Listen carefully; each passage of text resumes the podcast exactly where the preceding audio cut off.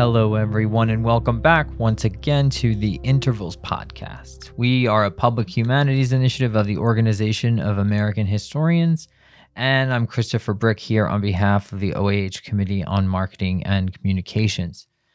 And today I'm here as well to welcome our 10th guest lecturer, Dr. Farina King, who will be joining us today from Northeastern State University in Tahlequah, Oklahoma, where she's currently an associate professor of history. And it being the 10th episode of the series, I'll point out really quickly that this is also the midpoint of this first season on the history of public health and epidemic disease. So, for all of those of you who have continued tuning in, I want to thank you for joining us each week, to welcome you to the middle of the series, and to invite your continued feedback, comments, and questions. They've all been very helpful, and the dialogue with each of you, the audience, is one of the most rewarding parts of the work I've found. So, please keep reaching out as well.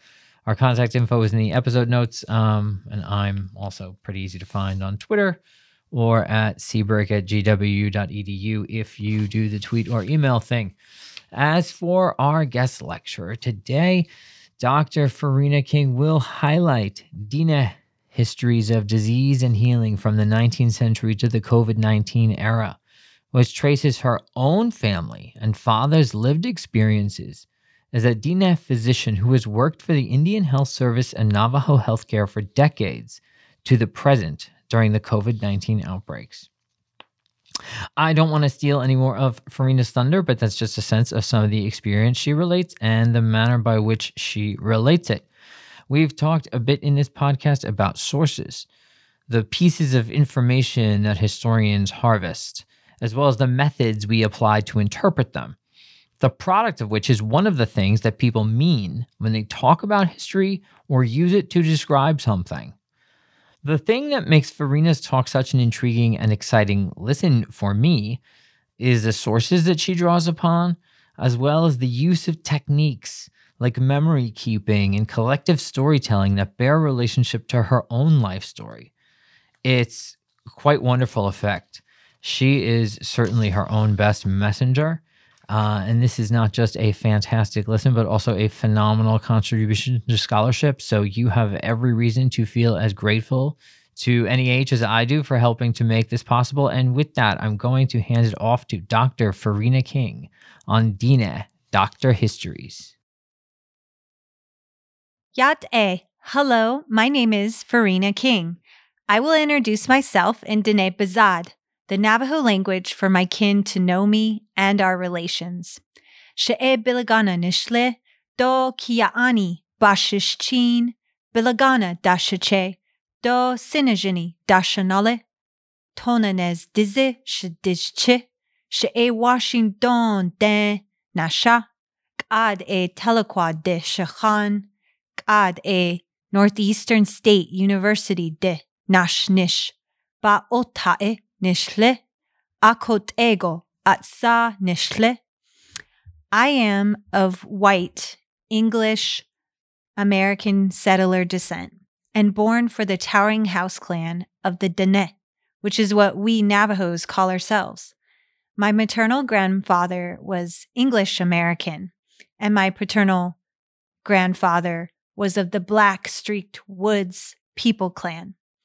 I was born in Tuba City, in the Navajo Nation. Because my father worked for the Indian Health Service, IHS, our family moved and lived in different places throughout the United States. I was raised mostly in the Washington, D.C. metropolitan area in the state of Maryland, since my family went there for my father's work. I now live in Tahlequah, Cherokee Country, and the state of Oklahoma. I work at Northeastern State University, which was originally founded by the Cherokee Nation as the Cherokee National Female Seminary in the 1850s. I acknowledge the indigenous lands and ancestral caretakers of the places where I dwell, which include the first indigenous peoples of Osage, Kickapoo, and Caddo, and following forced removals and migrations as early as the late 18th century, but especially during the 19th century, the Cherokee Nation of Oklahoma, and the United Keetoowah Band of Cherokees. I hope that we all acknowledge and really come to know the Indigenous peoples and histories of the places and communities that we occupy, navigate, and become a part of. Dene Doctor History is my current project that I will be discussing with you. It focuses on tracing histories of Dene healers through generations as they fight monsters of colonialism and disease. In her 2018 short film, Yat E Abine, filmmaker Morningstar Angeline, who is a Navajo, Chippewa, Cree, Blackfoot, and Latinx woman, saw the future as described in a synopsis of her film. A Navajo woman struggles with the legacy left to her after her father passes away from a virus in a post apocalyptic world. The main poster image of the film shows a Dene woman dressed for survival, wearing a mask of a Dene traditional scarf. This same image has become common in the Navajo Nation since the major outbreaks of the coronavirus in 2020. Native Americans, including Dene, have survived apocalypses before widespread disease and unknown scourges that wipe out entire families and communities. But they, including me and my family, remain. We remain. This has become a more familiar, powerful adage since the PBS series We Shall Remain in 2009. What Dene have faced with lost lives and upheavals of pandemics such as COVID 19 are crisis moments for our youth and future generations to carry on our peoplehood and legacy, as Angeline symbolizes in the story of Crystal, the young Dene woman who becomes the intergenerational link between Dene of the past and future by overcoming the threats of disease and such monsters. I intentionally use the term monster when referring to COVID 19 which is how Dene have viewed disease since time immemorial. This conversation stems from my work with Dene histories of disease and healing from the 19th century to the contemporary COVID 19 era, which intertwines with my own Dene family and especially my father's lived experiences as a physician and public health professional in American Indian Health Services. I recently launched an open access syllabus, Dene Doctor History, to educate the public about histories and lived experiences of Dene facing disease and healing through generations. This project reinforces the purpose of the syllabus to contextualize and historicize the disproportionate susceptibility of Navajos to COVID 19 or Dakos Nitsaigi Nahast etz ada, what Dene called this disease since the outbreaks of 2020. This work also adds to the ongoing efforts to address the overarching gross disparities of the COVID 19 pandemic and its impacts. In July 2020, the U.S. Centers for Disease Control and Prevention posted health equity considerations and racial and ethnic minority groups, which states long standing systematic health and social inequities have put many people from racial and ethnic minority groups at increased risk of getting sick and dying from COVID 19. They identify social determinants of health, the conditions and the places where people live, learn, work, and play that have historically prevented racial and ethnic minority groups from having fair opportunities for economic, physical, and emotional health. From resources such as the COVID Racial Data Tracker, a collaboration in the US between the COVID Tracking Project and the Boston University Center for Anti Racist Research, and Emory University's COVID 19 Health Equity Interactive Dashboard, we can see how COVID 19 is affecting Black, Indigenous, Latinx, and other people of color the most in the United States. According to the APM Research Lab, for example, Black, Indigenous, and Latino Americans experience highest death tolls from COVID 19 with a death rate of more than 2.7 times white Americans. From data through January 5th, 2021, one in 595 Indigenous Americans has died, or 168.4 deaths per 100,000 from COVID 19. It always strikes me hearing that kind of number, a point something, because there are no half people or 0.1 people. Indigenous Americans now have the highest actual COVID 19 mortality rates nationwide. Of these deaths, most come from my people of the Navajo Nation. Indian Country's COVID 19 syllabus, posted on August 31st, 2020, uh, announced that 736 deaths were recorded in the Indian health system. Over half, 397 deaths, came from Navajo Nation that also claimed 8,317 cases in August 2020. This is only within the Navajo Reservation and does not consider infections and deaths of many Dene who live off the reservation. And that includes many of my own family relatives. As of January 25th, 2021, the Navajo Department of Health reported on their Nasa Igi COVID 19 webpage that 977 deaths were confirmed due to COVID 19, and there have been 27, 573,000 positive cases with 14, 14,053 recoveries. Keep in mind, this is within a population of about 175,000 people, based on estimates from the last census in 2010, which has most likely increased significantly over the last 10 years. These are only some of the statistics that stand out to people. But for me, these are just, are not just statistics. These are our elders, our relatives. This is us, my family. Essentially, almost all the deaths that I know from COVID 19 come from Dene and Native American communities, and I am connected with diverse communities. I have been teaching my classes on Zoom, like many, and we have been drawing connections between the influenza outbreaks of 1918 and the current COVID 19 pandemic.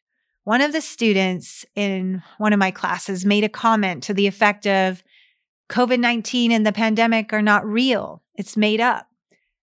I kept my composure and continued with the lesson, hoping to somehow connect with this student. But it still makes me cringe and replays in my mind. This is very real for me and has been for a long time, as I know it is for many of us.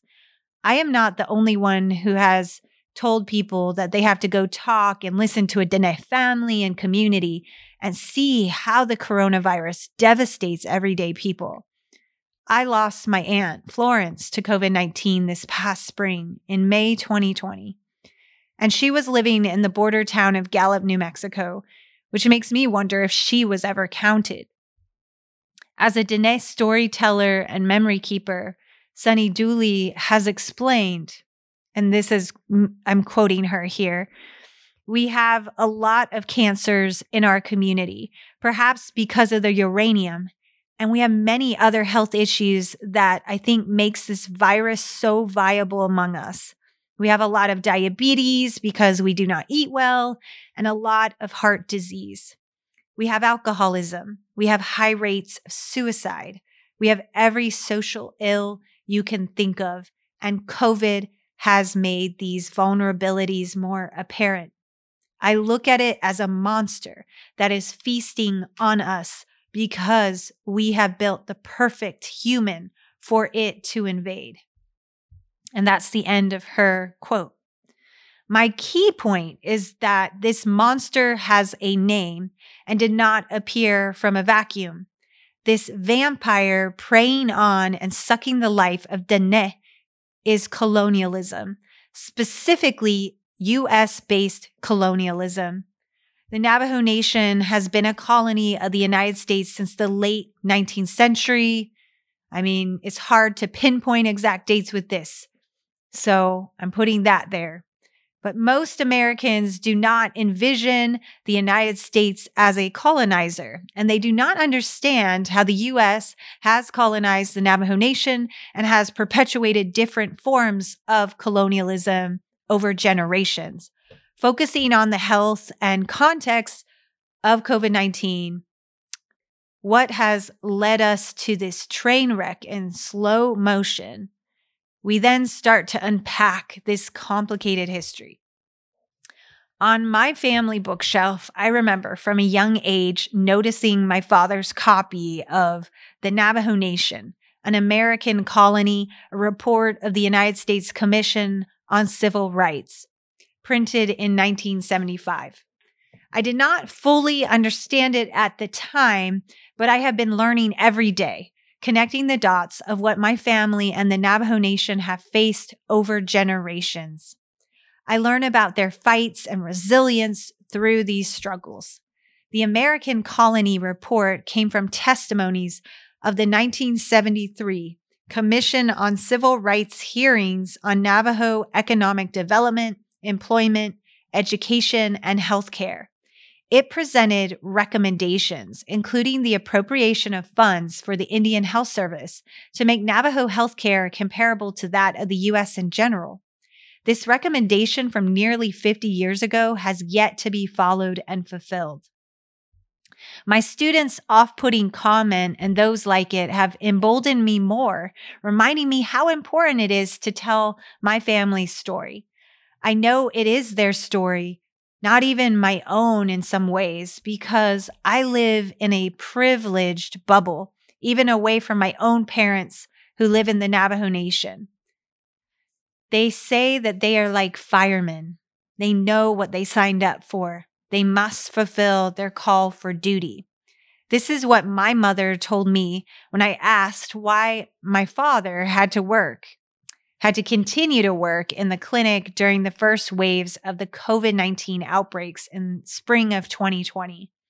My father, a Dene public health professional, is over 70 years old and has been practicing medicine since the late 1970s. He is a family and community medicine physician who retired from the Indian Health Service but has continued family medicine practice with a not for profit community health center for Utah Navajo in Monument Valley, Navajo Nation, for the past several years. I used to joke that he would work until he died, but now I fear that every day because of COVID 19. The vaccines have certainly helped to uh, relieve those anxieties one of my favorite photos of my father was from a newspaper clipping that my mom kept in family keepsakes. It's a photo by Paul G. Barker for an article that Linda Sillitoe wrote for the Deseret News in December 1984. It shows my dad, Dr. Phil Smith, holding a Dene baby boy while checking his vitals with a stethoscope. The article's title quote, living conditions, cutting lives short, end of quote, could be taken from one of the headlines in today's news, as it entails the extreme health access disparities that plague the Navajo Nation, including lack of paved roads, healthcare facilities, and funding. One line describes, quote, people waiting for a relative to come by with a pickup truck to take an ailing grandmother to the doctor, or a mother stranded in axle deep mud while her dehydrated baby dies from diarrhea. The end of quote. The journalist Sillitoe notes how Dr. Smith, my dad, was supervising three clinics while working full time in the Montezuma Creek Clinic and filling in at the hospital emergency rooms on the reservation ambulances and emergency medical transport and services could not reach many Dene then as they cannot reach many of them today. My father has been featured then as he is featured now in recent articles that trace how Dene seek to overcome these struggles and strengthen our people through health services and care. And I do want to emphasize that I recognize, you know, this history is not frozen in time and we're not making any changes. There's a lot of important changes happening, developments, and so many contributors to that. So it is an acknowledgement of that. But we still are concerned with not enough and not fast enough. Service, care, and healing have been my father's calling and those of his predecessors. His forebears were Hatathle, Dene healers before him. Like many others, my father is my hero. I never imagined that he would be a hero on the front lines against a ravaging pandemic, COVID 19. He told me and my siblings in a Zoom video meeting once from my parents' trailer in Monument Valley. This was about April 2020. He, he told us, I do not do what I do because I'm a hero. I do it because I care. He works with some Dene elders who are over 90 years old, and some of his patients only speak Navajo, his first language, that now only a few medical practitioners in the world know fluently, like him. Fortunately, they have transitioned to using telecommunications for many of the services that my father provides, which has presented its own trials to offer the best care for many, especially while anxieties and fears are higher than ever. As a primary care doctor using telehealth, my dad, um, and this is being quoted from one of the articles featuring him, and this was one from a USU alum helps battle COVID 19, the Pulse that's online and was shared in December 2020. Um, it was uh, quotes pointing out that my dad typically sees about 120 patients per week for more than 10 hours a day. And my mom also confirms this, and my dad. The Utah Navajo health system is hundreds of miles away from the major hospitals going in any direction. My dad does, does what he can to keep people alive and healthy, but he notices the continual high levels of underlying chronic poor health conditions. Like a hydra, colonialism has multiple heads and takes different forms. Unchecked greed and coveting of land and its resources lack of responsibility and exposure to radioactive contaminants, dishonesty, and swindling for gain at another's expense, and worst of all, uh, dehumanization and gaslighting, placing the blame on the victims, especially by silencing the truth and controlling historical narratives. Ethel Branch, former Attorney General of the Navajo Nation and one of the founders of the Navajo and Hopi Families COVID 19 Relief Fund, once described how Navajos have been the economic sacrifice to the United States.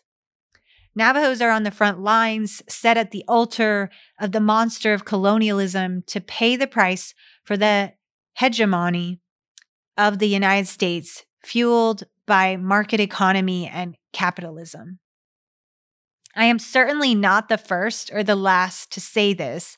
You can see, for example, the works of Jennifer Nez Denetdale, Melanie Yazzie, Nick Estes, Roxanne Dunbar Ortiz, Dina Gilio Whitaker, and many others. Gregory Smithers has also pointed out that suffering and deaths are ultimately a result of systematic racism from historical subjugation to contemporary poverty.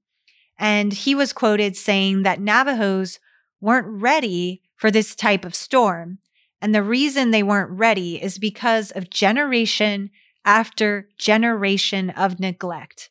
The virus isn't waiting for governments to get their medical facilities ready. And that's a quote from him in an article that's um, shared online from a USA Today series. Since time immemorial, our Dene ancestors have faced Naye monsters, and they have not only survived, but also have thrived as a people. In Dene oral tradition, the hero twins defeated Yeitso, a monster who was covered in metal, and applied the monster's broken armor for common purposes, such as cutting knives. The twin heroes did not kill all the monsters, which is why they have continued to plague humanity over time. But generations of Dene heroes have risen and fallen, confronting the monsters of their eras.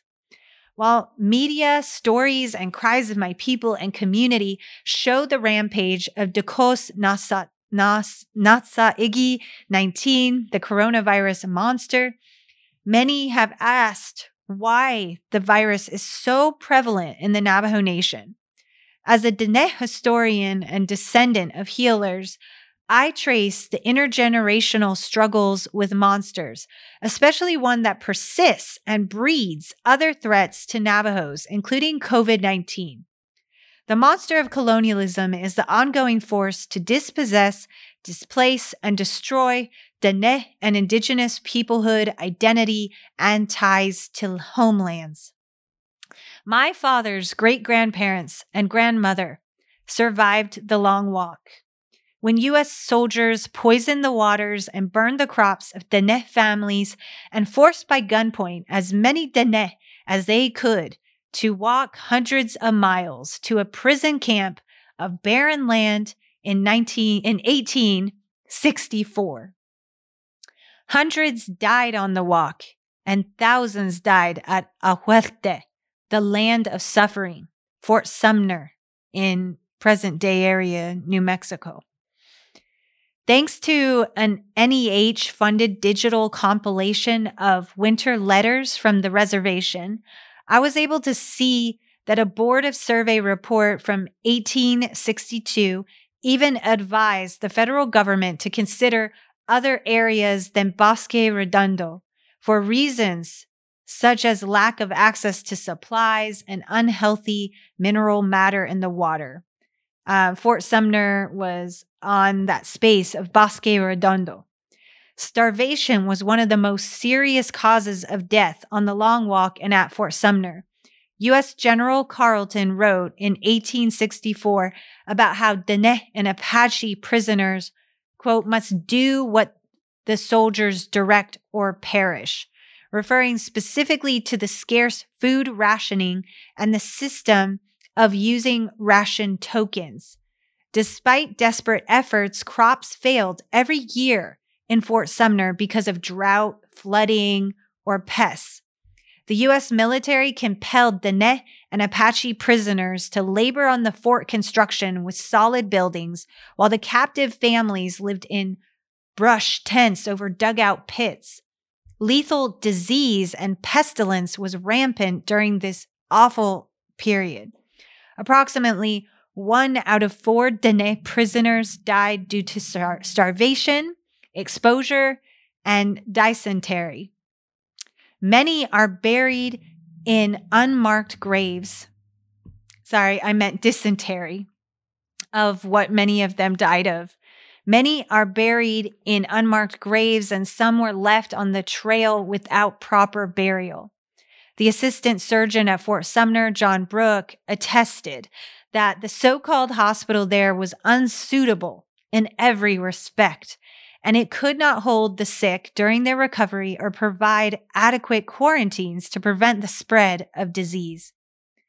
As Jane Hastine carried the stories of her grandparents, she recalled in her 70s that many Dene never returned home and probably died of starvation and illness. My father remembers his grandmother telling him as a child about how their people were forced to march to the east, where the sun rises. He makes a point that the long walk was not that long ago, being only a few generations from his time and even from our own time today. His maternal grandmother lived to be over a hundred years old and was a small child when her family returned to their homeland and his father was born in the late 19th century, my grandfather. After about four years in the land of suffering, My ancestors returned to their sacred and beloved homelands, although the U.S. government, railroads, and white settlers carved out much of the land and often framed Navajos as intruders and ungrateful for what the U.S. supposedly gave them. Jane Hostein's grandmother would say, quote, that if she had been killed during the conflict, the young girls would not be here today. If the Navajo woman had all been killed during the conflict, there would not be any Navajo people today. The wom- woman's survival was the hope for healing and warding off the two headed monster of colonialism and disease. My dad said that his grandmother told them stories, especially of her childhood, to learn from.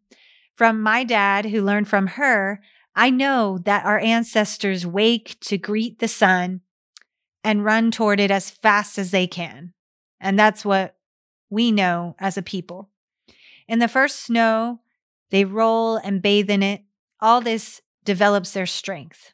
We learn from a young age about Sanagai Bike Hajon, walk in beauty, or live a long life in beauty. You know, there's not really a way to translate what San Nagai Hajon really means in a Dene sense.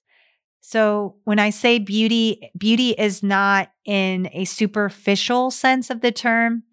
Hajo means harmony and balance with all things around and within you.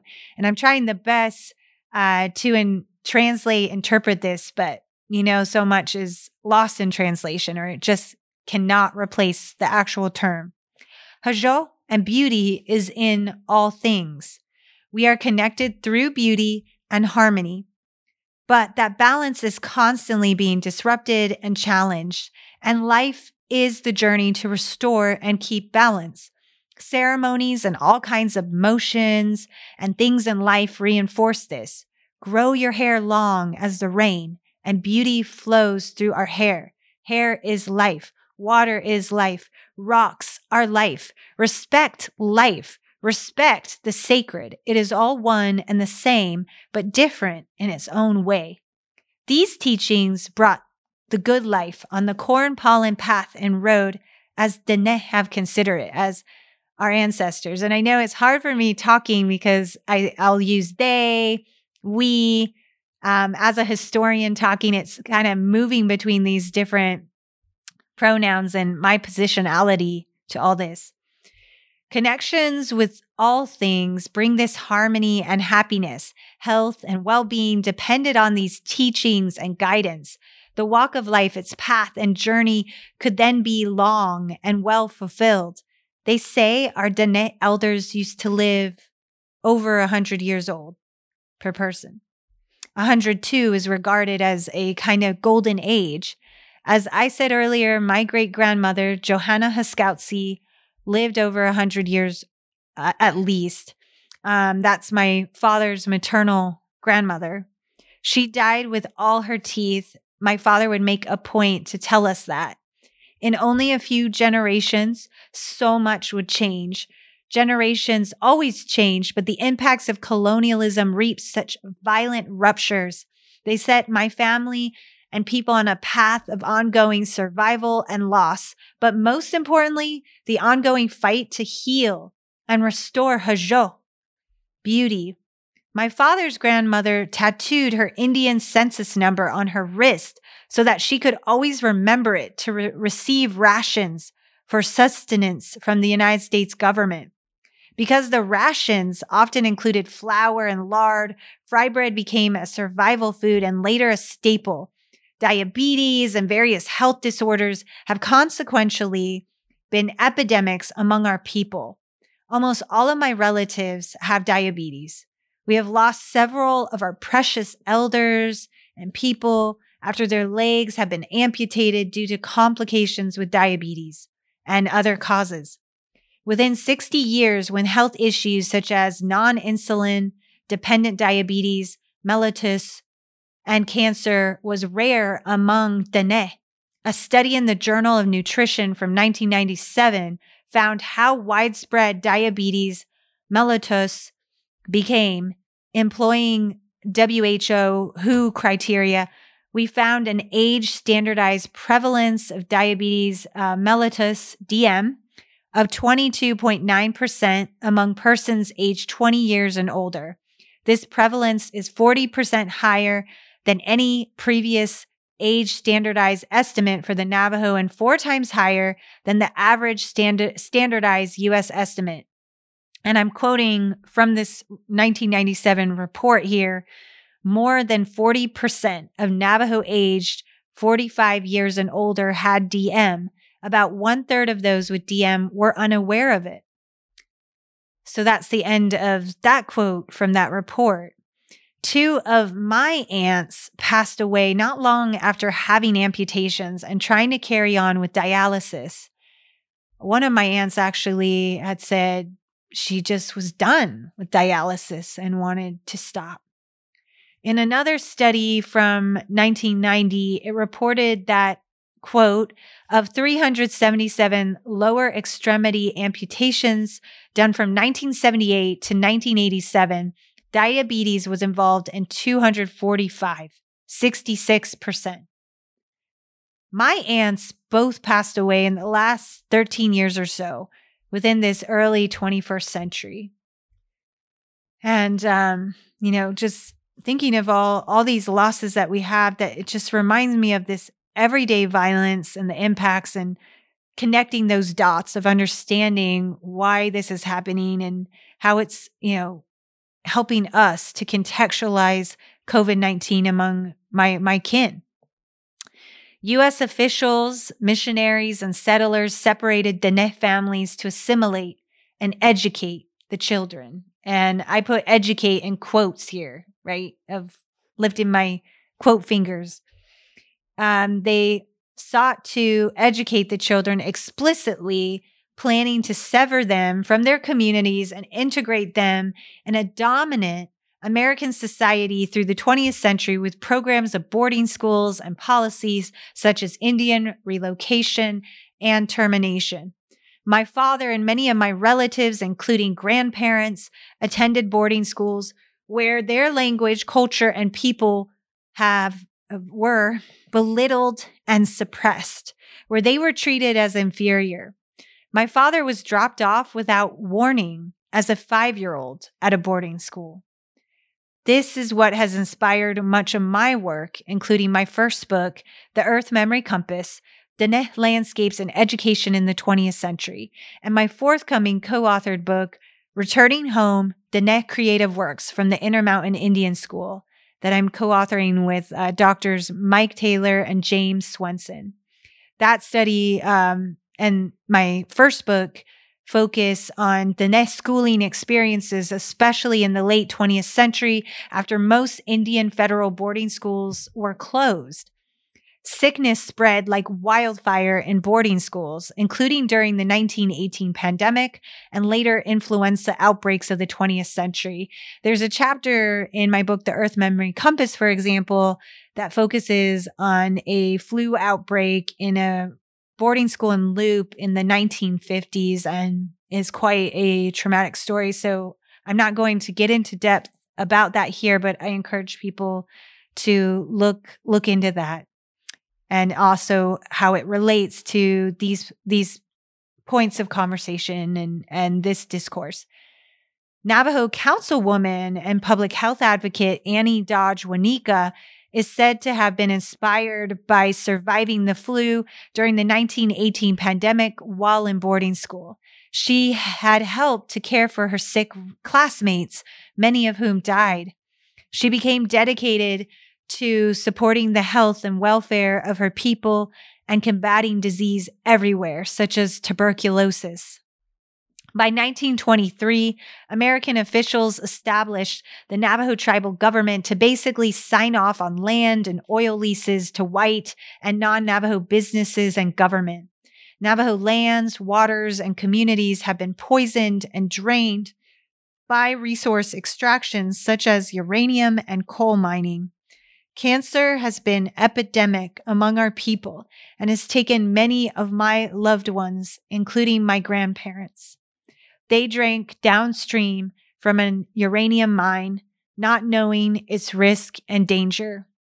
When I asked my father where he was born, and this was just recently, um, since the outbreaks of the COVID 19 pandemic, he told me that he was born in a hogan where the family used to live by a ridge before they were forced to move after they finally realized that the nearby uranium mining was contaminating their water sources and land. And they were told that um, by different officials. My father was only a child then, so he doesn't have very clear memories of this time.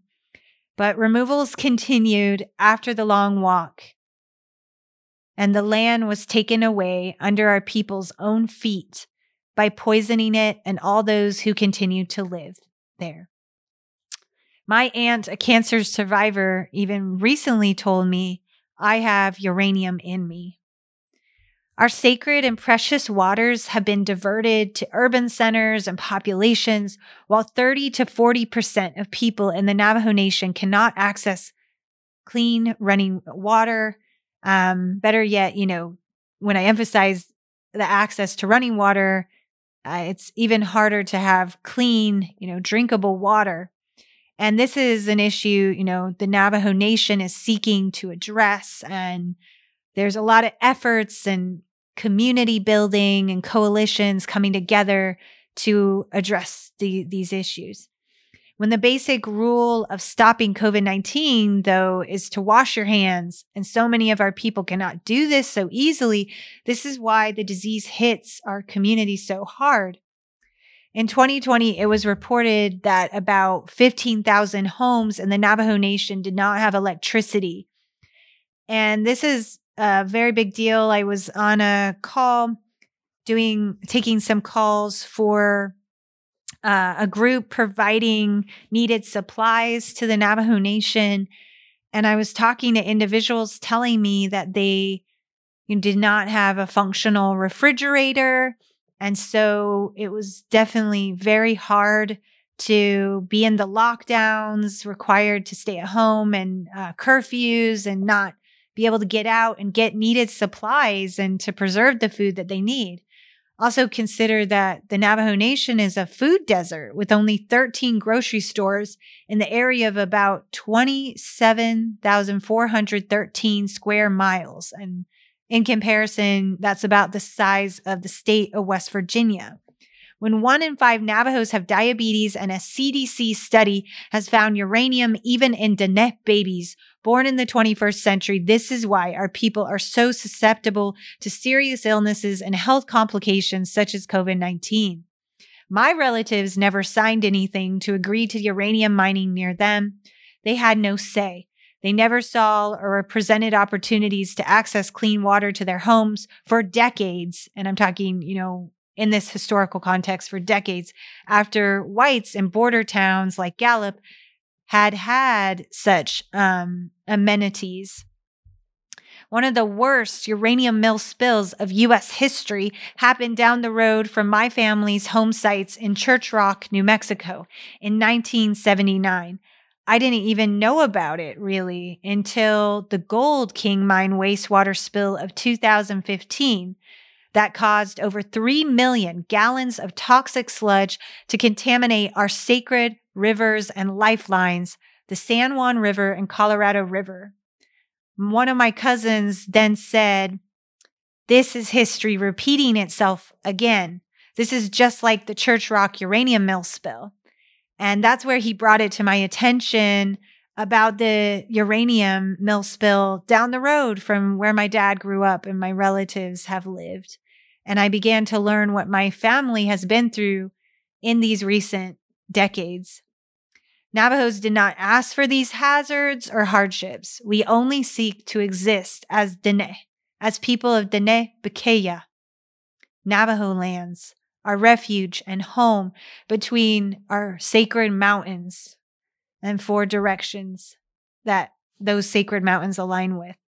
But external forces have continued to invalidate our claims to lands, health, and well being. Not long before and during the COVID 19 pandemic, our sacred landscapes of Bears Ears, Shash Jaw, and Chaco Canyon came under attack for more resource extraction and exploitation through perpetual efforts to dispossess Navajos, force removal, uh, decimate Dene peoplehood, pollute waters and homelands, and separate Dene families. COVID 19 also threatens the people, killing especially our elders and knowledge bearers and pitting people against us, as in the case of a terrorist threat in Page, Arizona. In early April of 2020, a local terrorist threatened to shoot Navajos because he believed that all Navajos carried the coronavirus. Rather than stirring more hate, fear, and antagonism, Let's finally heal as feel- healers in my family have always hoped and pursued, restoring balance, harmony, and reconciliation. And I want to say this is giving me a lot of hope, even to hear about the propositions and conversation efforts behind having a kind of truth and reconciliation commission that finally addresses the negative and horrific legacies and lived experiences of Indian federal boarding schools on that policy. So that's a part of all this. Stand together with one another for who we all are the five fingered beings. The healers are warriors. According to Dene ancestral teachings, as shared by Big Horse the Warrior, um, I was introduced to Big Horse the Warrior and, and that study in a Dene narrative uh, course at Arizona State University with one of my um, mentors, Laura Tohe. And I remember this part, this section in in the piece of Big Horse was um, an elder who survived the Long Walk era, um, hid, was able to hide for a great time away from the U.S. military and his daughter helped to preserve his oral history, his story. And this was a part that I remember a section where he just describes what a warrior means to Dene, to Navajos, that warriors are the ones who care for the sick, feed the hungry, bring wood for the fires, and unite the people. They remind them, you know, we are family, we are united. I thank the healers and warriors my ancestors, Navajo leaders, my father, and those on the front lines for facing the monsters of today. And I do recognize and want to say that memory keep- keepers are also important frontline workers. Historians, our work matters. We can best support them by all working to heal, which requires recognizing the wounds of the monsters from the past and present colonialism, greed, lust, narcissism, hate, and fear that have harassed us, but have also given us the occasion, the courage to rise and grow stronger by overcoming them. In Facebook posts, which has been a great way of my family connecting and communicating during this time where there's been so much physical distancing and what we call, you know, social isolating, but in some ways, the technologies we have and the social media to connect. Um, my cousins, we've been communicating on Zoom, on Facebook, on these in these different forms. And in some Facebook posts, my Dene cousin, Tyson King, recently shared a powerful message, words that reflect on how I, and this is in his voice, I must want to survive. And that resonated with me because it, I feel like it can apply to we must want to survive. Every step matters, even beginning with the will and determination to survive against so many odds, to make a difference for generations to come. In one of the most powerful scenes of Angeline's short film that I referred to earlier, Yat E Abine, the protagonist, Crystal, has flashbacks of her childhood with her father. She tells her father that she wants his medicine, but he explains that she is his medicine, or at least part of it. The ne be ase, this medicine is not some kind of substance or drug.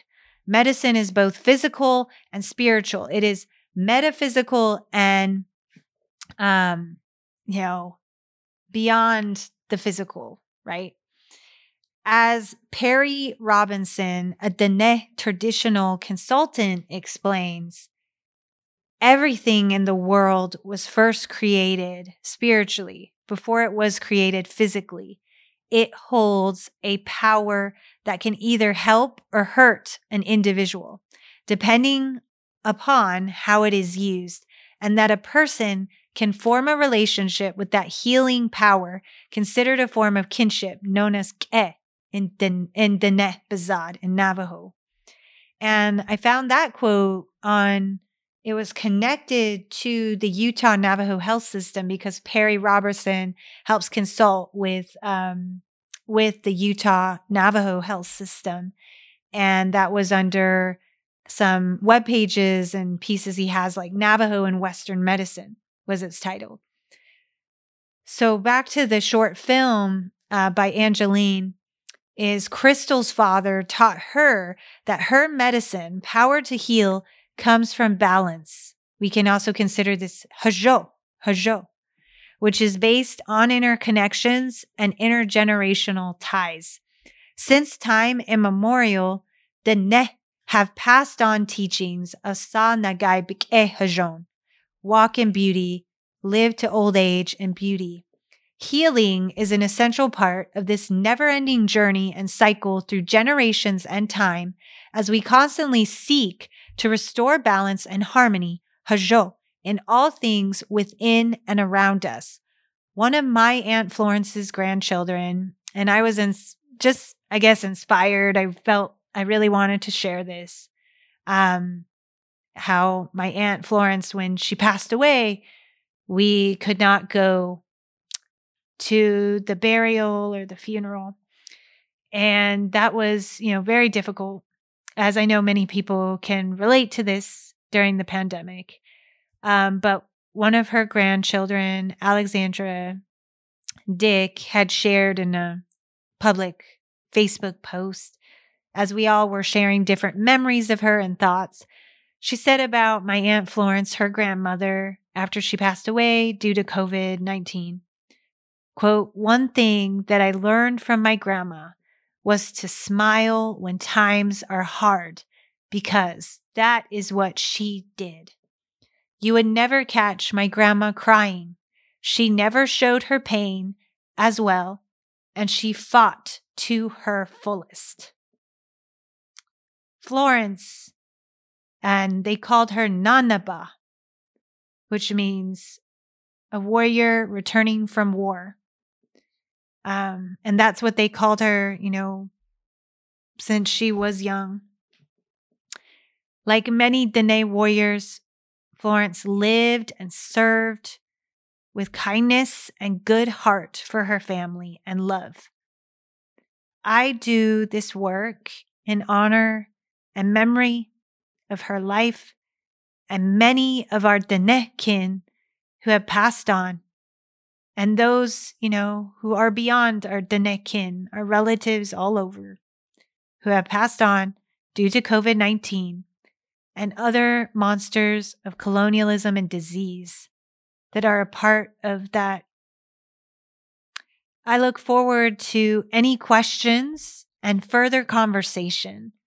Thank you for listening. Thank you for taking this time. Ahyehe. That is how we say thank you in Navajo, Dine Bizaad, our language. Thank you. How tremendous was that? Really? That same energy I take from Farina's work listening to it, even more there for the Q&A. Enjoy. Farina King, welcome to the podcast. Thank you for having me.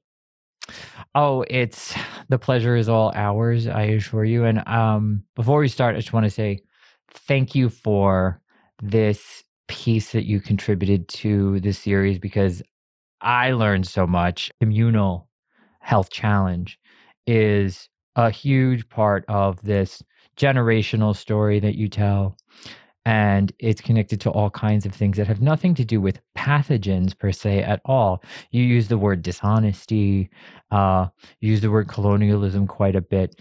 Um, uh, these outcomes you're describing seem to be part of a precedential tapestry that go back to uh, hundreds of years. Uh, so, uh, is that a fair way to characterize the story you were going to tell, or do you want to push back on me if I'm wrong? I'm sure you'll let me know. Yes, I, I think that's what I'm trying to help people to understand is it's more than what a lot of people think of in terms of health. Health is so much more than people want to describe it maybe as holistic, but I know there's different connotations of that. In a Dene perspective and one tied to our ancestral teachings, you know, health was certainly more than the physical, what's identified as biological. Um, and in this case, it's helping anyone, whether they're Dene or not, you know, whoever whoever you are listening, to understand that intricate and complicated web of uh, even a matrix that really has shaped the world and and these struggles and challenges that Dene are facing. And it's one that it's not only um, and as a as a citizen in Navajo Nation, as as a daughter, you know, a granddaughter of Navajo people and identifying as a Dene woman is something that I'm trying to help people understand it's not our only struggle. Like we're just all of a sudden out of a vacuum in this hardship with the pandemic, with COVID 19, but there were all these developments, strings attached, and issues that involved actually a lot of people, people who may have never stepped foot in Navajo Nation, right? With some of these uh, corporations, companies, uh, legislators, decision makers in Washington, D.C., and white settlers and movements and, and diverse you know immigrants and settlers from all over and and how it shapes and affects uh, my family so helps people to understand on a very even a personal level like a intimate close level on um, how these broader dynamics in history and society have affected us. Even things that you might learn in a general history class about the cold war and the arms race right and then this is the kind of work I'm helping to connect and show how that changed lives and actually took lives of many Navajo people, the miners who were digging up that uranium and even using it in their homes and created um, intergenerational challenges that we find that uranium in our babies and our people today. And that is a, leading for a catastrophe when there's a, a disease like COVID 19 that feeds on that kind of uh, human susceptibility and vulnerability health wise that touches on this this question of positionality right? Uh, that that you know this is your story too. And you bring in a, a lot of yourself into the story that you tell. Well I, there's been a lot of great examples in history and um, wonderful historical studies that bring in this kind of genealogical approach, family history. I know uh, Khalil Johnson Jr., for example, really emphasized that in, in one of his articles about um, Black teachers in Navajo Nation. Um, one scholar I was talking to, Alaina Roberts, and her book coming out, I've Been Here All the While, is connected to her family history, descendants of freed people, Chickasaw. Um, so it's not the first time this is done. I, I think though, and especially in, in Native American studies, and that's my autoethnographical approach. And for a while, I actually was studying African history in graduate school and was drawn by the comparisons of, of that question of colonialism. You noticed, you know, I did, I did refer to that a lot. And I think there, there's a balance too of what do these big terms like that, they, they kind of they become convoluted in some sense. So that's where I really ground myself is through these personal cases and from that positionality that we're mentioning of of where I find myself and my relatives and seeing what they're going through and contextualizing that. And that's um, what drew me to delve into more these studies of understanding my own family and community that I'm tied to and, and seeking to sustain ties with as well. That it's one thing, as I have mentioned before, when I was little, I just thought all my family had cancer, that that was something that would happen, or that we all get diabetes. Like I grew up with that thought. Why, why do so many of my relatives have cancer and diabetes? This is, I guess this is just how it is. And then when I started to actually focus on the history behind it or these dynamics, trying to understand, you know, the long walk where I heard these stories, but what were the real impacts of that? How did it affect food ways, for example, or health in different ways? And, you know, that was in the 1800s, seems so long ago, right? But then I hear about the uranium mill spill of Church Rock. And I didn't really know about that, as I had shared, until the Gold King mine waste spill of 2015. So it wasn't until 2015 that, you know, I, I start to hear about all these precedent historical moments of um, waves of this an onslaught of attacks on Native American and specifically Dene being and well being. And I'm starting to connect the dots. Like that's how it was for me, putting the puzzle pieces together. And it's this talk I, I am very thankful for this opportunity to speak about it because this is a part actually of my preliminary stages of weaving together this, as you brought up, you know, there's continuity to this, there's uh, gener- generational focuses here or, or ties here. I'm, I'm working on a larger project, a book that really delves into these different areas that are mentioned in the talk and brings together you know these these pieces of the puzzle to get a broader view of it. And i think people get lost sometimes if they think about these grandiose um, ideas of environmental racism or colonialism. But that's important to this tapestry too is interweaving the real lived experiences of my family and my story of uncovering what in many ways has been silenced, even erased in some cases, mm-hmm. and how to share that with people who you know it blows their mind. They just don't even realize this uh, this has gone on. Like most people don't know that the, the largest one of the largest uh, radioactive spills in the united states was not three mile island. It was at church rock and you know the church rock uranium spill.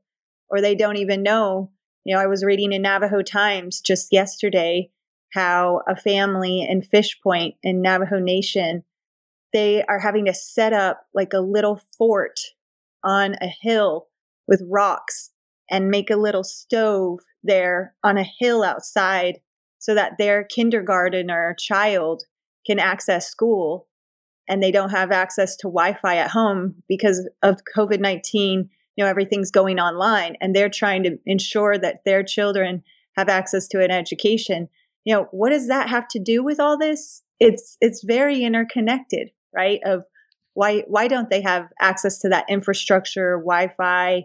Why are they valuing education so much or a school type of education?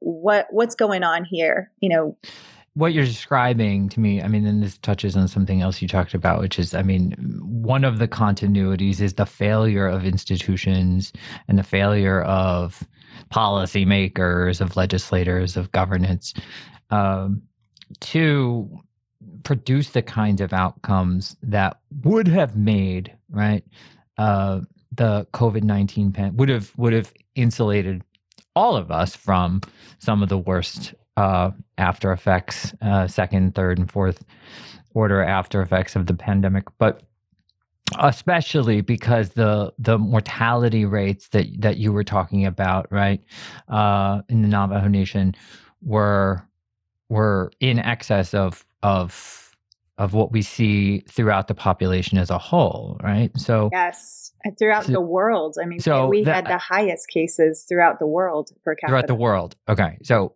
i mean that's very alarming you know statistic. Uh is it a colonial story or is it a post-colonial story? I i think in terms of the language you know even colonialism and post-colonialism i i attach more to colonialism as this framework that i try to break down on a basic level Mm-hmm. because mm-hmm. I remember, you know, it's a really loaded term, right? That I think for a lot of Americans, especially, they hesitate to even use because colonialism is, you know, colonial era when there were the 13 colonies and they had the American Revolution and, and, you know, that, yeah. that's colonialism, sure. yeah. right? I mean, there is so there are so many studies about American imperialism and those often you know might refer to the Philippines, um, it, even the territories like Guam, and even still there needs to be more, much, you know, always more, because I think everyday citizens, it's like colonialism makes you hesitate and it it's a bad thing colonialism is like right you want to free yourself from it so when i introduced that when I was growing up, I saw a book in my home called uh, Navajo Colony of the United States, and it was published in the 1970s.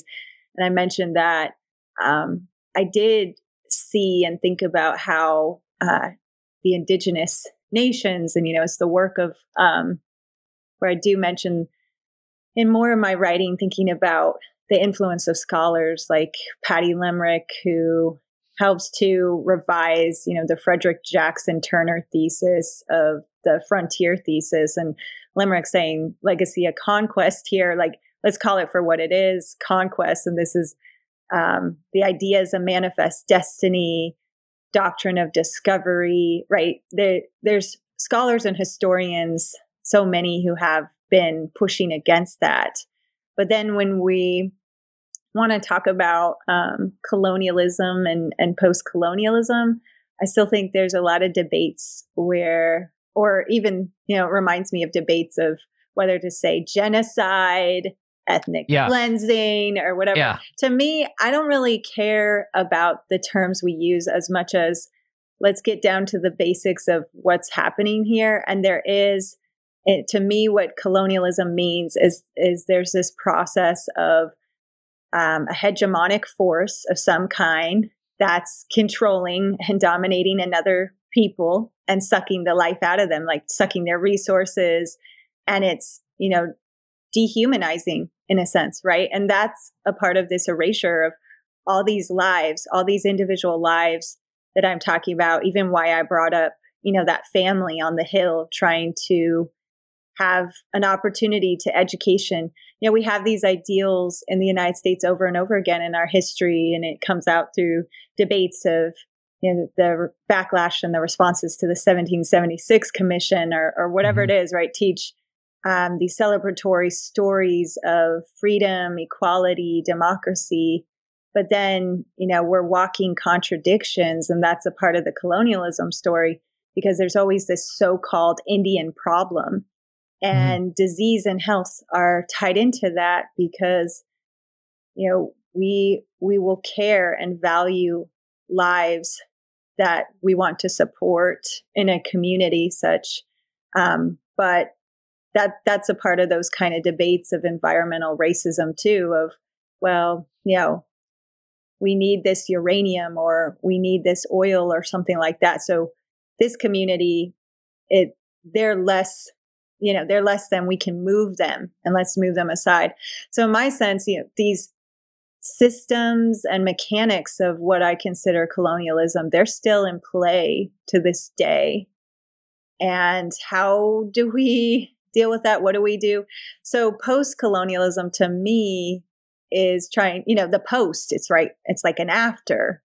And mm-hmm. I think in a sense it is that too of there were these moments, right, of the long walk of that um seizure of Native right. American lands and you know what people would identify as that, you know, as a, a real injustice against humanity of pushing these families, poisoning them, killing them, my ancestors and people, if they did not move from their lands and, and taking that taking that land. Um, but then, you know, when we're having these debates about whether there could be fracking in Chaco Canyon or or about Bears Ears National Monument, that's that's not considered colonialism. You know, where whereas it's still affecting lives and endangering lives, even if it's only a few. You know, does every life really matter? And we hear those kind of phrases and debates today. And I think that's where we haven't really pushed, we, we haven't got to that post colonialism. You know, there's still these dynamics. It's different. So I am hesitant and I am critical of colonialism because it's like everyone brings to the table a different understanding of these terms and all we're we're really trying to do is is come to the same page you know and and come to an understanding of calling out these um, these issues and challenges that do have a long history. And how do we really move forward in a positive direction? We do need to understand where we've come from in all this but now what, you know, and so that's what I really care about in all this and why I often try to just um, connect to real live stories. And, and I like how you asked in a question, you focused on that word thrive because in all this, there's also a tendency to victimize and to only frame Dene and other Native Americans as victims. I mean, I was called a martyr once in the Newberry Library when I was doing research. Uh, an individual saw me and he, I told him I was Native American, and he said, "Oh, you're a martyr." And it, I know he meant that in an honorary way, like he was sympathizing with um, these dark histories. But then it also was a, a little off-putting because I'm still alive, you know, and and we are dynamic growing people and it's these stories of survival that are inspiring and how how my ancestors survived is also incredible and how Navajo Nation like right now I mentioned they had the highest cases of COVID-19 in the world per capita but we also now have the most efficient vaccine rollout in arguably the world with um, at this point um, in the news just yesterday we had almost 50% of uh, Navajo Nation. This is within our, our reservation, about 25,000 square miles have been vaccinated, at least with the first wow. dose of the vaccine. And that's at a rate you know, that's higher than any other place. So this resilience, the idea is Navajo say, ta takwit ajitego means, you know, we will carry ourselves. We do this for ourselves when when we're down and, and struggling you know we do carry on and and and do what we can to be strong for our posterity yeah i uh, i i'm so with you on the the resistance you know to getting too mired in these semantic distinctions. My question about the the colonial post colonial thing was probably arising from just in terms of you know what kinds of theoretical frameworks you work um you're working within uh because they they do seem to be very syncretic they draw on a couple of you know they draw on your own personal uh heritage and uh uh your birthright as i'm going to mispronounce this dine um oh you did it. Yeah. uh, up, uh, uptone tonal language. so it's like going dine yeah. Um, uh, on this personal level, um, is uh, you had told a story that I thought was really striking in the lecture as well. It was just a, a brief point you touched on where you were in classrooms, virtual classroom space recently, and had a kind of COVID trutherism encounter with a student. Uh, uh, I mean, it, it feels uh, like it would have been not just a pedagogic, pedagogically challenging moment, but like an emotionally challenging moment too. So I just wonder how did you process that in the moment and and address it either like that day or throughout the rest of the semester? Well, I see myself as a constant educator in every space in my life, actually, as a mother, as a community member, and then as a professor, um, and so many other roles that constantly know, just just when people talk to me and they know, hey, you're you're Navajo, they'll say, and and then you realize how little they know about about these um, histories and peoples. So I am used to hearing a lot of shocking, let's just say a lot of shocking comments towards me. I mean, I, I lived in the DC area where, where you are mm-hmm. actually in Maryland and there people would say when I'm Native American, what, they're not all extinct. And, you know, they were um, being serious. Um, so my, what I've learned from a young age actually was you just try the best to understand and see people for where they are mm-hmm. that i it's easy to jump and take offense or get defensive or judge them but i try to be sympathetic or empathetic in a way of trying to know trying to sense where are they coming from? How mm. does this happen? And actually i appreciate it when people reveal um in a in a sense not always but i do appreciate when people reveal these opportunities as i see it as an opportunity of a teaching moment. So in that case i i had a lesson about the 1918 pandemic, of the influenza pandemic. And we are having a conversation. And this was during the COVID 19 pandemic, the outbreaks had already happened. So, as as you mentioned before, people are always, you know, we're looking from our lens of trying to understand the past. Well, it's that delicate balance of getting beyond our own heads and our own lens to understand someone else's shoes, to put our feet in, you know, that phrase, to, to walk in someone else's shoes and, and to understand a specific historical context and such.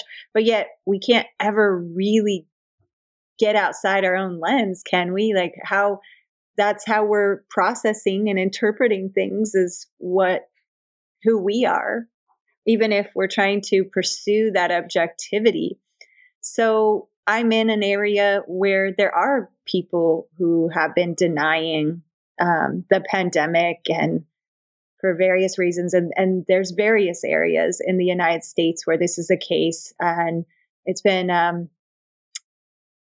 in many, for many of the Dene people, this has been very hurtful and a form of violence as well even if these people like I, I i truly believe my student did not mean to offend that he did not uh, say that out of like some kind of attack. Right um, it wasn't malicious it was yeah. he, he, he was sharing who he was yeah exactly right, so that's also the point but i i had a I have a friend who and it's through social media you know we've stayed connected and really seen processing. I mean, that will be so fascinating of how, and as you said, we're we have to think about history of the future, right? Of how how we're going to do history of the future, and it's like these Facebook posts and tw- tweets will be important, are important historical material in a sense. So, um, I have a friend on Facebook who posted about how she was in a store and there was a little of a confrontation between um, uh, you know, over mass or something. And an individual in the store, another customer, had shouted that this was a fake. It's all a ruse, um, the pandemic and COVID 19.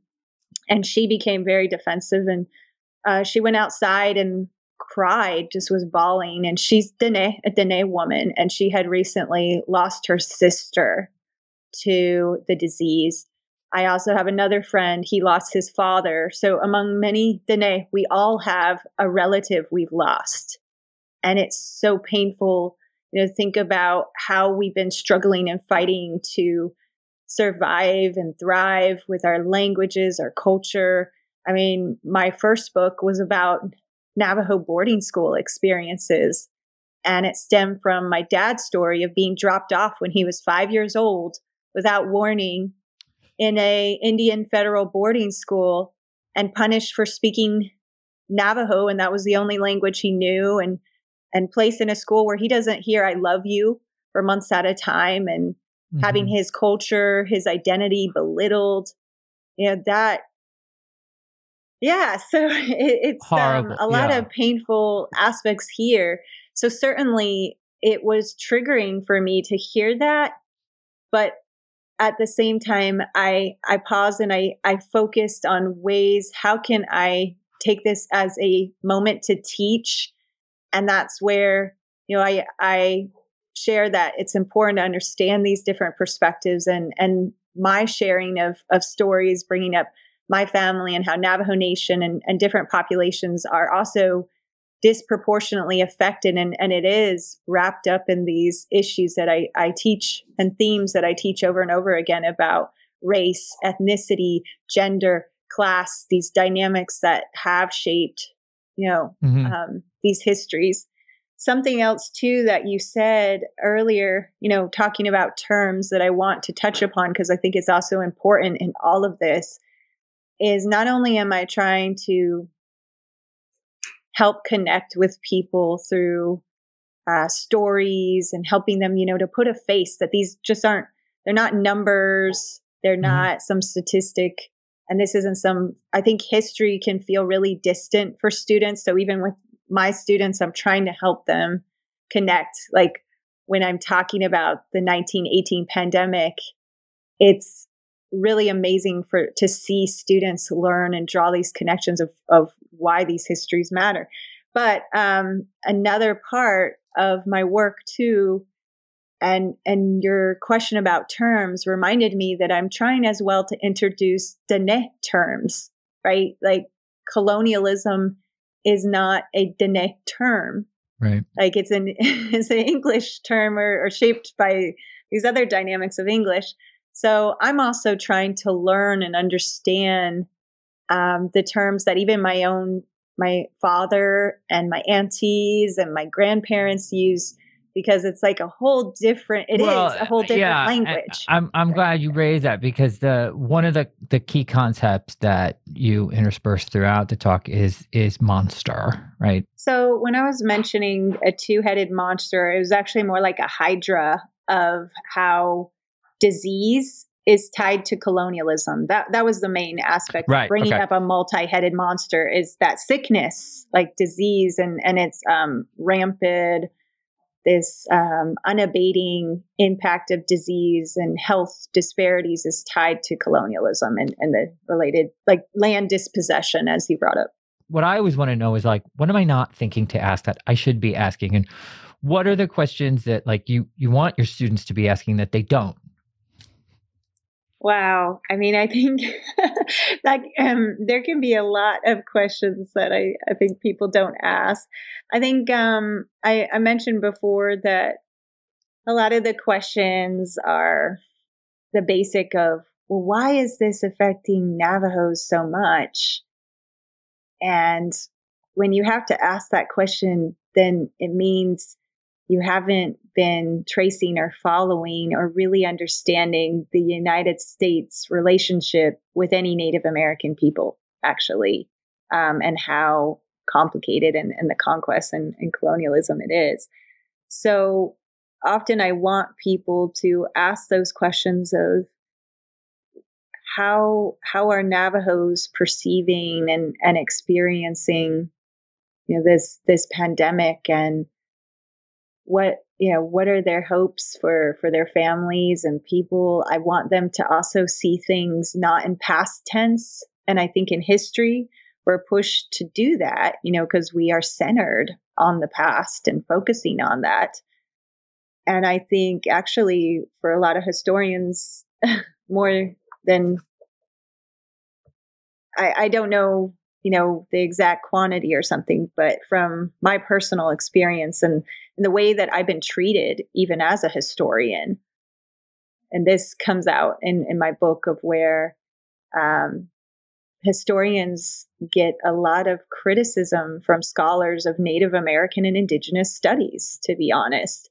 And why is because uh, there's still this idea that historians only want to look at documented sources from uh, penned or authored by white white Europeans, the colonizer, and they're not um, seeking those indigenous and Native American epistemologies and approaches to really understand and hear and listen to Native American and voice, Native American voices, including Dene. And that's why that point about the story of of monster, an oral tradition you'd call it, or even origin stories matter. In an academic sense, they can just be categorized as that's a myth, that's the legend, but it's so integral and important in in a sense is is history of our people and how to you know make that connection and and see that what has been understood as history you know goes into all these areas that might be called interdisciplinary but really to Dene, you know those kind of categorizations don't matter I mean, just uh, the other day or yesterday, I was reading our Navajo Nation president, Jonathan Nez. He, when he was talking about the vaccine rollout, he said, We have survived smallpox, tuberculosis, and the hantavirus. We will get through this. And he also has openly and many Dene who are a part of this, um, Ethel Branch, uh, the um, who was a started a major Navajo and Hopi COVID nineteen relief fund and fundraiser and so many others. The um, director of the epidemiology center, who's um, Antone Nez. She also has Nez, but not a relation of of the president there's all this tremendous work and and in all their work I, I do hear here and there on the videos and references constantly to this monster over and over again but what it's evoking and what we need to understand when we hear that is like you said look beyond just um, a one-sided if if you're an english speaker you might be thinking yeah i know what a monster is the boogeyman it's under the bed. But in Dene, it's evoking this sense of the Naye and the stories of the twin heroes and how they overcome those monsters for a better society and yet they left some monsters for us to grow and become stronger. Like it's tied to this this important central story of what it means to be Dene. And so all this also brings up a lot of um, conversations about identity and peoplehood, um, even the dynamics of what we consider nationhood and, and how that was affected by these convergences and influences of different peoples and cultures. So I think I, I want people to ask questions that are recognizing and trying to understand and listen to a Dene perspective and voice. And you have to do some background research to do that. You know, it's kind of like having that student who asked you a question that was on the syllabus, you know, that was there. You're like, you can do some background first before you ask me. You know, I've had uh, had those yeah. instances of a student kind of wanting you to do the work for them and I think when people get into Dene studies or, or listen to a conversation, do some background work too. There's been a lot of good work. Jennifer Nez Denetdale, uh, reclaiming Dene history. Um, now you know really great scholars in the in the works that they have come in. A friend Neil Dodge, um, Melanie Yazzie, so many um, great great scholarship out there. Lloyd Lee, their books. So do so some there background. are there are resources Yes, beyond yes. beyond this this this chat we're having you and I right Oh, now yes, for so people many. to to and my website now, Danae, Danae Doctor History, where I call it a syllabus and it has so many references because there are these sources and so many um, multimedia materials.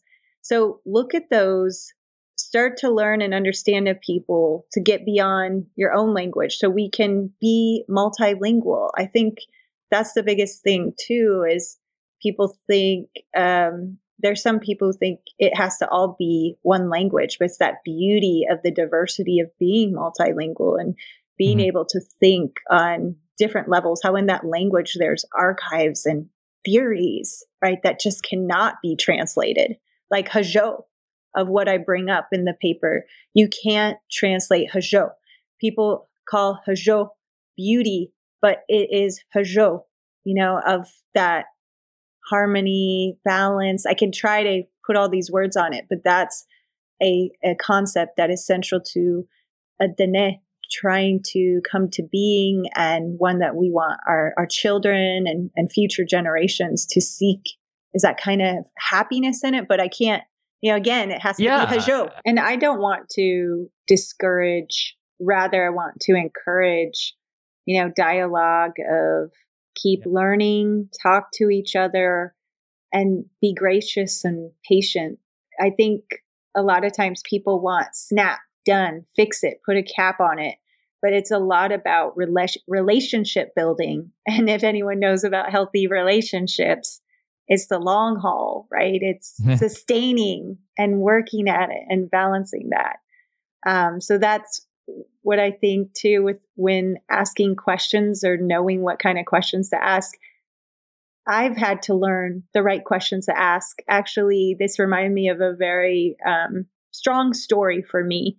Is that when I was little, I was frustrated that my dad didn't teach me how to speak Navajo. He didn't. And my sister and I would say, Oh, it would have been so cool if we could speak to each other in Navajo like a code. And actually, two of my uncles were Navajo code talkers. And um, we would say that. And I finally confronted my father about it one time. And I said, Why didn't you teach us how to speak Navajo? My mother didn't speak, does not speak Navajo, and she's of white English, you know, settler descent. And my, but my dad said, You never asked me.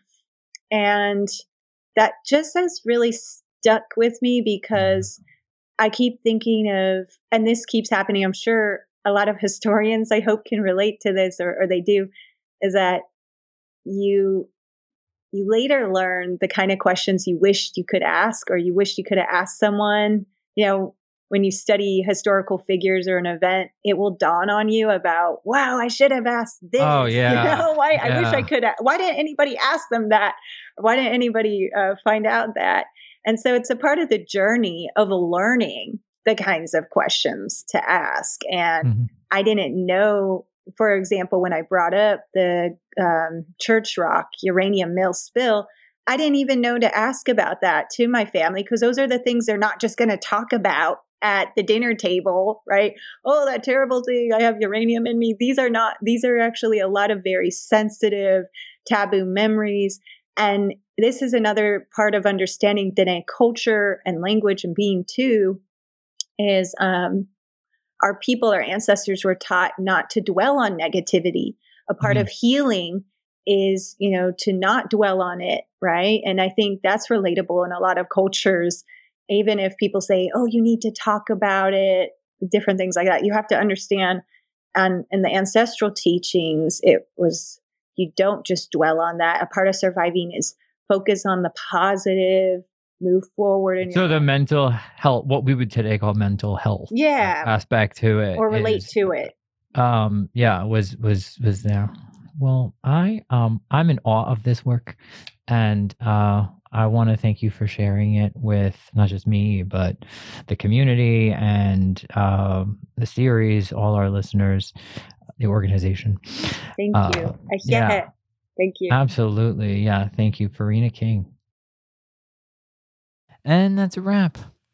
I want to thank Dr. Farina King again for a really wonderful piece of work and invite you to join us again next time when we begin the first of two episodes on uh, the influenza pandemic of 1918, the very notorious influenza epidemic of 1918. Uh, first up is Professor Christian Anderson, a, an associate professor of higher ed at the University of South Carolina. Uh, and he'll be walking us through higher education and the influenza pandemic of 1918. We'll catch you then.